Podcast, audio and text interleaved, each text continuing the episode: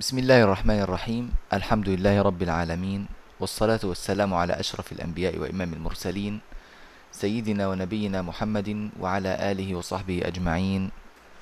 ومن سار على نهجه واقتفى أثره واستنى بسنته إلى يوم الدين. أما بعد توقفنا في الشرح لهذا النظم العجيب العظيم النافع المفيد المبارك نظم الشيخ الإمام القاسم بن فيره الشاطبي رحمه الله تعالى وقفنا على باب البسملة. والبسملة أيضا مصدر مولد مأخوذ من جملة بسم الله الرحمن الرحيم. فبسملة يعني قال بسم الله الرحمن الرحيم. وهذا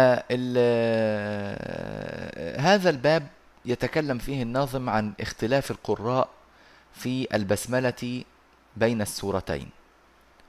فهل يبسمل القارئ بين السورتين أو لا يبسمل ويفعل شيئا بدل البسملة؟ هذا هو الموضوع اللي هو موضوع الباب. فقال الناظم رحمه الله وبسمل بين السورتين بسنة رجال نموها درية وتحملا ووصلك بين السورتين فصاحة وصل واسكتا كل جلاياه حصلا. قال الناظم رحمه الله وبسمل بين السورتين بسنة رجال نموها دريا. كلمة وبسمل بين السورتين يعني فصل بين السورتين بالبسملة. أصحاب الرموز الآتية الباء من بسنة الباء من كلمة أبج فأبج قراءة نافع الألف لنافع الباء لقالون الجيم لورش فالباء هنا رمز قالون. رجال من كلمة رست رست المختصة بالكسائي فالراء رمز للكسائي نموها من كلمة نصع النون رمز لعاصم درية من كلمة دهز الدال رمز ابن كثير. يبقى قرأ بالبسملة بين السورتين. قالون والكسائي وعاصم وابن كثير. الله يفتح عليك.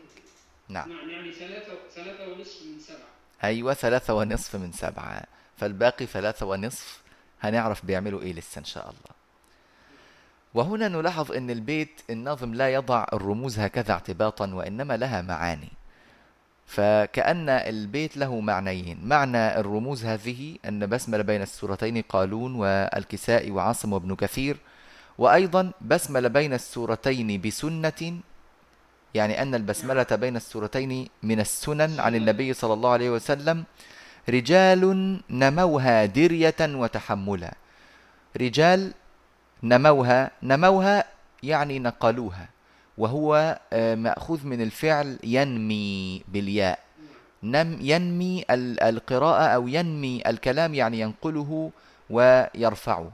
نموها درية دراية وتحملا آه، التحمل آه، الأخذ عن الشيوخ أو الأخذ عن الأعلى في الإسناد. رجال نموها درية وتحملا ووصلك بين السورتين فصاحة. وقرأ بالوصل بين السورتين. يعني إيه الوصل بين السورتين؟ يعني أن يصل بين السورتين من غير بسملة بنفس واحد. هكذا. أنت مولينا فانصرنا على القوم الكافرين. ألف لام ميم. صاحب رمز فصاحة اللي هو حمزة. فقرأ حمزة بالوصل بين السورتين من غير بسملة. يبقى معنى الوصل هنا غير الوصل اللي إحنا عارفينه في التجويد الذي هو الوصل الجميع وقطع الجميع. هذا كله أشياء تجويدية ليست قراءاتية. متفق عليها لجميع القراء الذين يبسملون. فنحن هنا نقول ووصلك بين السورتين يعني الوصل بلا بسملة. وقال الناظم أشار إلى يعني جمال هذه القراءة. أنها فصاحة لأن القارئ إذا وصل آخر السورة بالسورة التي تليها أظهر إعراب آخر السورة فكأنه فصيح بين آه، الحكم اللغوي أو الحكم النحوي في الكلمة آه، الموصولة بما بعدها وصل واسكتن كل جلاياه حصل ويجوز لك الوصل كحمزة. والسكت بين السورتين من غير بسملة ومن غير تنفس. يعني هكذا. على القوم الكافرين. ألف لام ميم. هكذا. فهذا وص... فهذا سكت بين السورتين لا بسملة معه. فمن الذي قرأ بالوصل والسكت يعني بال- بالوجهين كل جلاياه حصل الكاف رمز ابن عامر الجيم رمز ورش الحاء رمز أبي عمرو. فقرأ ابن عامر وورش وأبو عمرو بالوصل والسكت وجهين صحيحين عنهما آه عنهم آه بين السورتين. قال رحمه الله هكذا كمل السبعة. هكذا كمل السبعة. الله يفتح عليك. ما عدا هؤلاء ال- القراء وليس خلاص لا خلاص ما فيش ما عداهم لأنه أتى بال- بالمبسملين وهم ثلاثة ونصف وبعدين الواصل بين السورتين قولا واحدا أدي واحد يبقى كده أربعة ونص يبقى اتنين ونص اللي هم ذكرهم في كل جلاية وحصلة. الله يفتح عليك. قال رحمه الله ولا نص كلا حب وجه ذكرته. وفيها خلاف جيده واضح الطلا آه، قال رحمه الله هنا ولا نص كلا حب كلا حب هذا رمز الك الكاف وال وال والحاء الكاف رمز ابن عامر والحاء رمز أبي عمرو ولا نص على البسملة لابن عامر وأبي عمرو وفيها خلاف جيده واضح الطلا يعني وفي البسملة خلاف لورش آه، وهو خلاف كبير مشهور. هذا شرح آه، أو هذا وجه من الشرح لهذا البيت. والصحيح أنه لا رمز لأحد في هذا البيت وأن كلا وحب الرمز في الكاف والحاء والجيم من جيده ليست رموزا لا رمز لأحد في البيت. ويكون معنى البيت حين ذاك ولا نص على البسملة لهم للثلاثة ال- الأواخر المذكورين آه، اللي هم أبو ابن عامر وورش وأبو عمرو. ليس لهم نص على البسملة لم ينص أحد عنهم بالرواية والنقل البسملة. وإنما هذا الوجه مستحب عندهم. كده استحباب من النقلة بس. وفي هذا الموضوع اللي هو موضوع البسملة بين السورتين لهؤلاء خلاف كبير جيده واضح الطلا الجيد اللي هو العنق والطلا آه، صفحة العنق. يعني آه، خلاف آه، آه، هؤلاء القراء في البسملة بين السورتين خلاف واضح عند أهل العلم وضوح صاحب العنق الطويل بين ذوي الأعناق القصيرة. رحمة الله على هذا الناظم يعني إذا يا شيخنا آه، نقول أن آه، يعني الأصح في البيت معناه أن هؤلاء القراء الذين هم ابن عامر وورش وأبي عمرو لم لم ينص على أن لهم البسملة ولكن استحبها النقلة عنهم فقط. فلا فلا فليس لهم إلا وجهان واردان عنهما هما الوصل والسكت دون بسملة ودون تنفس. الله يفتح عليك. هذا هو الكلام الجيد السليم. يبقى البسملة واردة في يعني الخلاصة بالنسبة لأبي عمرو آه، آه، وابن عامر و أو ورش وأبي عمرو وابن عامر ورش وأبي عمرو وابن عامر. الخلاصة أن لهم الوصل والسكت نقلا والبسملة استحبابا. يبقى إحنا في لما نيجي نقرأ لهم بقى في الأداء بنعمل إيه؟ نبسمل ثم نصل ثم نسكت. نبسمل ثم نصل ثم نسكت. كل كل هذه يؤخذ بها لهم آه، آه، يعني ثلاثتهم. رحمهم الله تعالى. طيب. قال رحمه الله وسكتهم المختار دون تنفس وبعضهم في الأربع الزهر بسملا لهم دون نص وهو فيهن ساكت لحمزة فافهمه وليس مخذلا.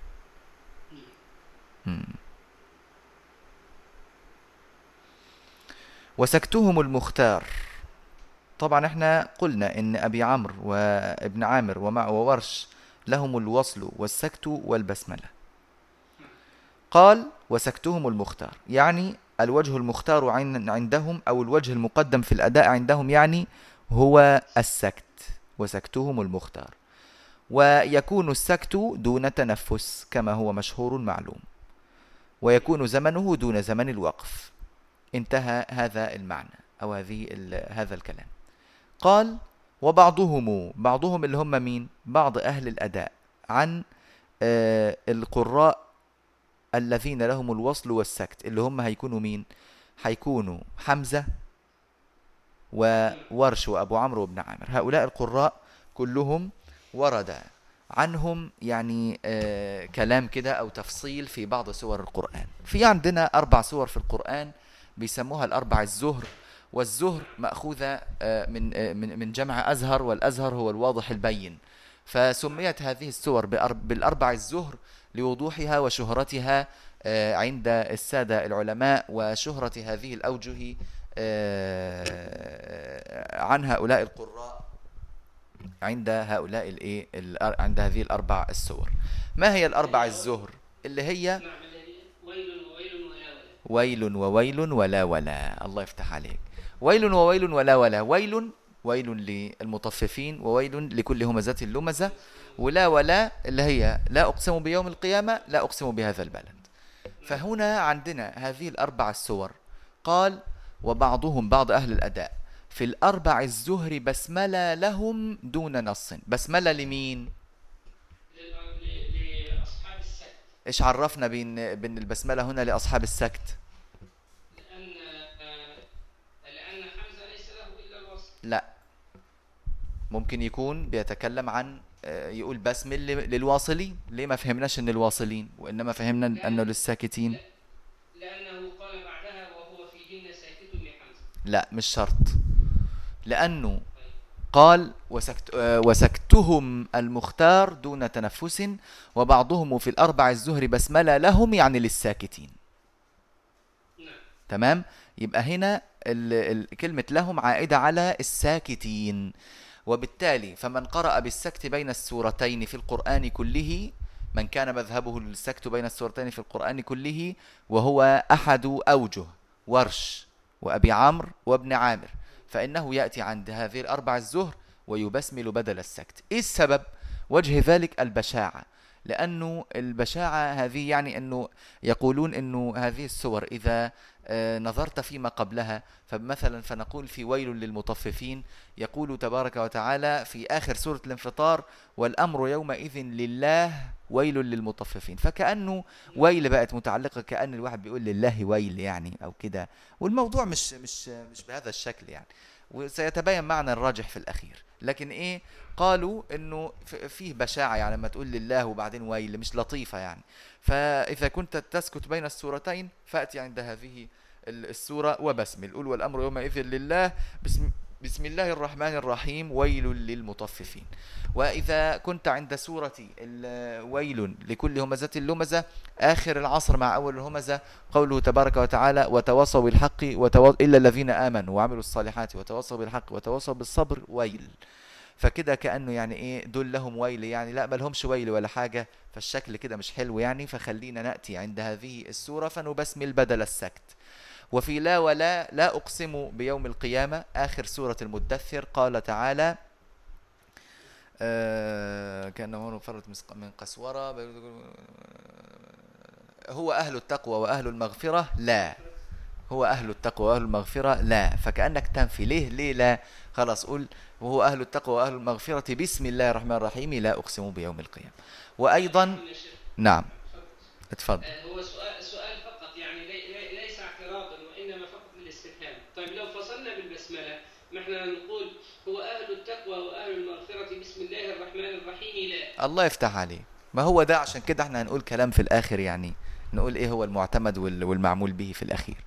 بالنسبة لي آه، لا الثانية اللي هي لا أقسم بهذا البلد قال تعالى وادخلي جنتي في آخر سورة الفجر. وادخلي جنتي لا أقسم بهذا البلد. فما نيجي هنا نقول وادخلي جنتي لا كده مش حلوة. فقالوا نبسمل عشان هذا الأمر. إذا في بشاعة مترتبة في المعنى على الإيه؟ البقاء على الوجه. فهذا آه، مذهب الساكتين. قال وهو فيهن ساكت لحمزة. آه،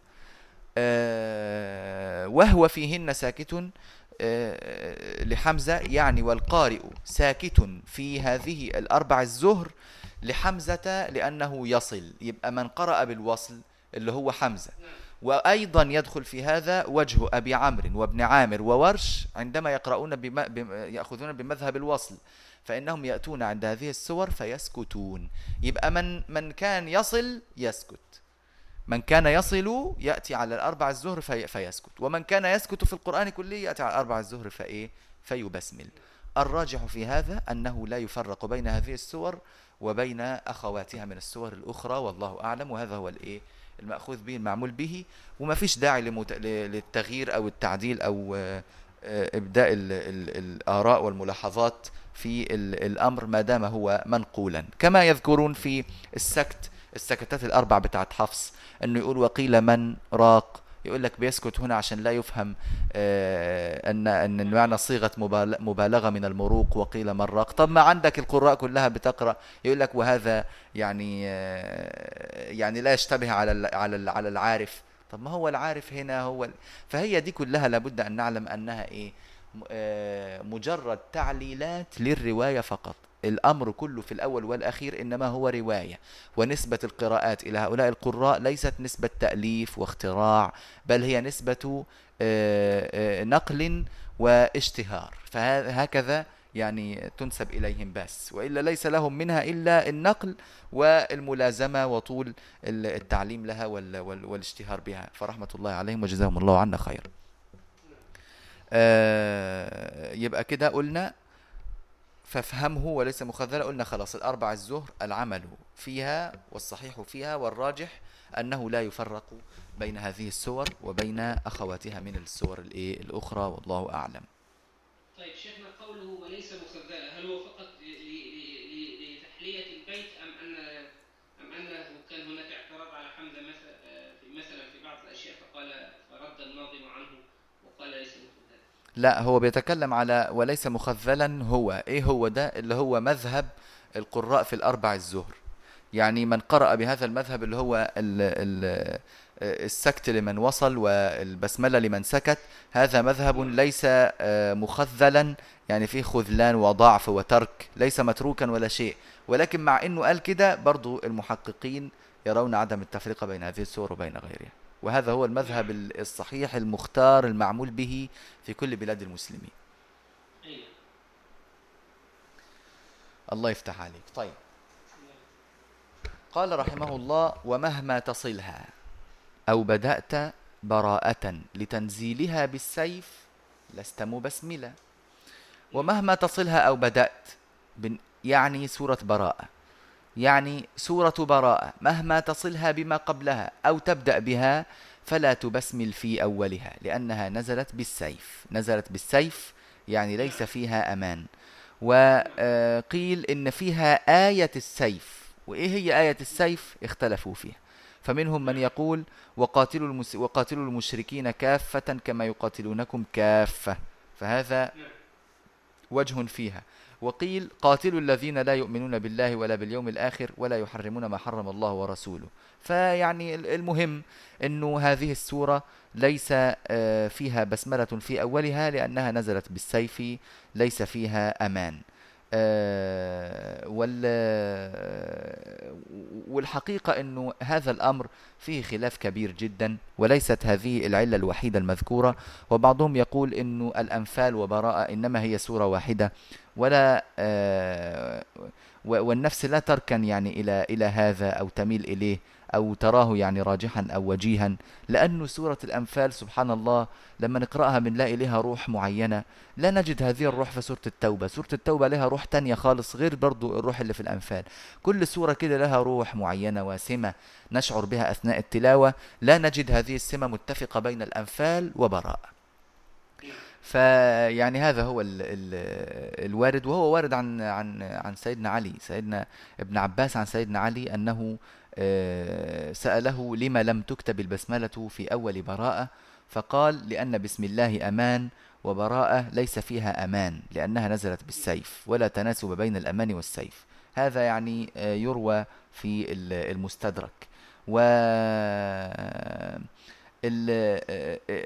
برضو الواحد يقول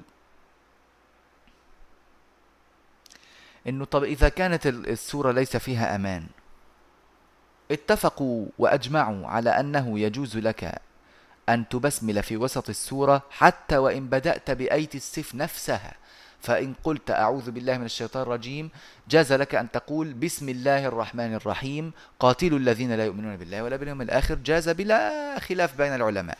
فيبقى يبقى الأمر هنا إنما هو يعني نقول هكذا رويت وهكذا نقلت وهكذا كتبت في المصحف العثماني كتبت من غير بسمله هذه هي العلة ال ال ال الأساسية. وأما غير ذلك فإنه يعني آه، لا يدخل عليه بأي مدخل آه، إن شاء الله. قال رحمه الله ومهما تصلها أو بدأت براءة يعني إذا وصلتها بآخر الأنفال أو بدأت بها فلا تبسمل. طب بالنسبة لوصلها بآخر الأنفال إذا بدأنا بها خلاص هنستعيذ ونقرأ.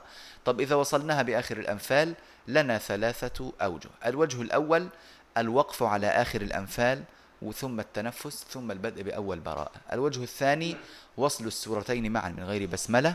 الوجه الثالث السكت بين السورتين من غير بسملة أيضا. ومن غير بسملة ومن غير تنفس. الله يفتح عليك. قال ولا بد منها. منها يعني من البسملة. ولا بد منها في ابتدائك سورة سواها. سوى التوبة. سوى براءة اللي فاتت دي. ولا بد منها في ابتدائك سورة سواها. لا بد من البسملة أثناء البدء بسورة من القرآن عند البدء بسورة من القرآن. سواء كان البدء بدءا حقيقيا أو البدء إضافيا. يعني إيه بدء حقيقي؟ يعني أن تبدأ بها من غير أن تكون قد قرأت شيئا قبلها. واحد جه فتح المصحف وبدأ بسم الله الرحمن الرحيم إذا وقعت الواقعة. بينما واحد آخر قرأ وانتهى من سورة وبدأ بالسورة التي بعدها فبنسمي هذا البدء بدء إضافي يعني أنه يضيف إلى ما سبق من قراءته آه، شيئا جديدا أو قراءة أخرى. فهذه آه، تعتبر إيه؟ يعتبر هذا بدءا أيضا والبسملة متفق عليها عند آه، القراء عند البدء بأي سورة من القرآن. وحتى إذا بدأت بسورة ما بدءا حقيقيا لحمزة فلك البسملة في أول السورة. نعم. اللي هو حمزة لما يصل بين السورتين يعني كل شيء. لما نيجي نقرأ لحمزة مثلا سنبدأ بسورة ما فإننا نبسمل. فنقول بسم الله الرحمن الرحيم. يا أيها الناس اتقوا ربكم إن زلزلة الساعة شيء عظيم مثلا. فنبدأ بالبسملة عادي جدا. آه إذا هذا هكذا اتضح معنا ولا بد منها في ابتدائك سورة سواه. وفي الأجزاء يعني في أواسط السور الأجزاء من السور ووسط السورة يبدأ من ثاني آية من أول ما تنتهي أول آية يبقى كده أنت بدأ صرت في وسط السورة إلى آخر آية. إذا بدأت بآخر آية برضو بقيت في نص السورة ووسط السورة أنت مخير فيه بين أن تبسمل أو تكتفي بالاستعاذة حين تبدأ. نعم. يبقى الواحد في وسط السورة مخير بين أن يقرن الاستعاذة يقرن البسملة بالاستعاذة أو أن يكتفي بالاستعاذة بالاستعاذة من غير أن يبسمل. وهذا يعني في كل موضع من القرآن إلا آه، إلا أن هناك مواضع يتوجب على القارئ فيها أن يأتي بالبسملة. وهو إذا بدأ بلفظ بآية تبدأ بلفظ الجلالة أو بضمير يعود على لفظ الجلالة أو يعود على الله عز وجل. كمن يبدأ بقوله تعالى مثلا الله نور السماوات والأرض. الله لا إله إلا هو الحي. إليه يرد علم الساعة. وهو الذي آه، أحياكم ثم يميتكم ثم يحييكم مثلا. فهكذا يبدأ الإنسان بالبسملة عشان يعيد الضمير عودا صحيحا.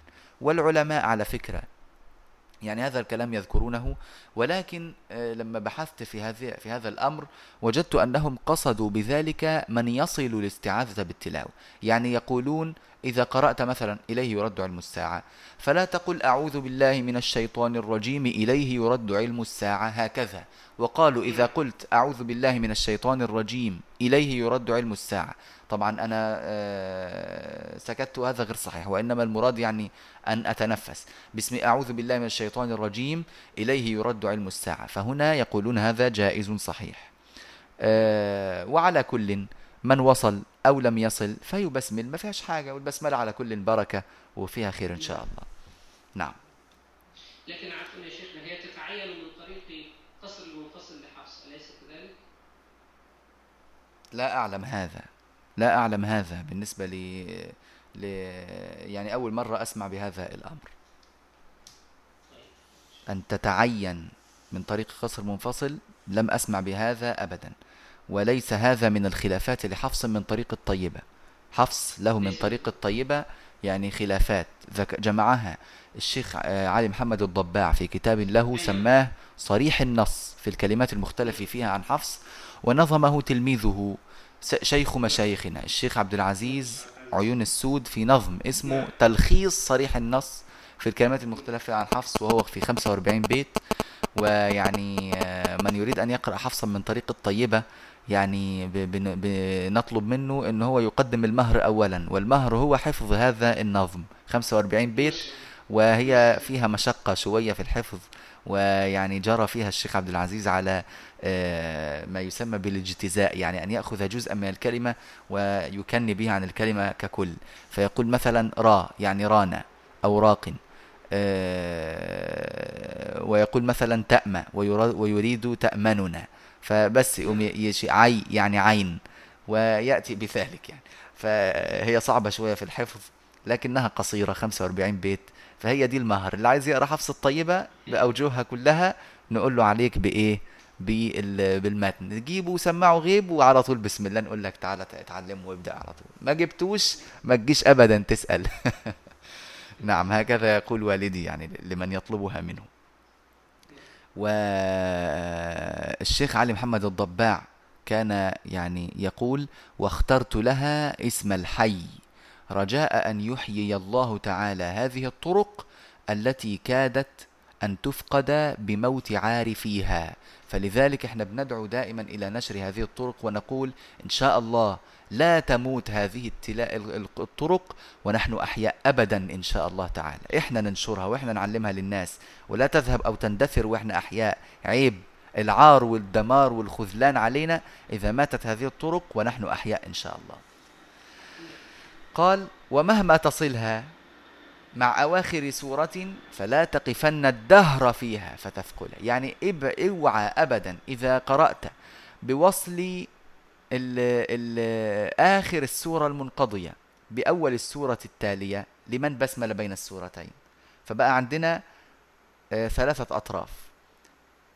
آخر السورة المنقضية البسملة أول السورة التالية. فهذه هي الأطراف الثلاث يقول اعمل ما بدا لك. صلها مع بعضها قف عليها جميعا. صل واحدة بالأخرى. المهم أنك لا تأتي بوجه آه، هو وجه ممتنع وهو أن تقرأ آخر السورة المنقضية واصلا إياها بالبسملة واقفا على البسملة لأن البسملة تقترن بأوائل السور وليس بأواخرها. لكن ما فيش مانع أن تصل الجميع. فتقول مثلا ولم يكن له كفوا أحد بسم الله الرحمن الرحيم قل أعوذ برب الفلق. أو تقول ولم يكن له كفوا أحد بسم الله الرحمن الرحيم قل أعوذ برب الفلق. ويجوز لك أن تقول ولم يكن له كفوا أحد بسم الله الرحمن الرحيم. قل أعوذ برب الفلق ولكن لا يجوز لك أن تقرأ فتقول ولم يكن له كفوا أحد. بسم الله الرحمن الرحيم. وتقف, وتقف هنا ثم تقول قل أعوذ برب الفلق. يقول ومهما تصلها يعني البسملة مع أواخر سورة فلا تقفن فيها أبدا طالما قرأت القرآن في أي دهر كان. فتثقلا لأن هذا أمر ثقيل جدا على القراء ولا يقبلونه ولا آه، يفعلونه. هذا هو باب البسملة وهذا هو ما فيه من مسائل. باب سهل وكثير مما فيه يعني مسائل تجويدية. نسأل الله سبحانه وتعالى أن يرزقنا وإياكم العلم النافع والعمل الصالح. وصلى الله على سيدنا محمد وآله وصحبه أجمعين.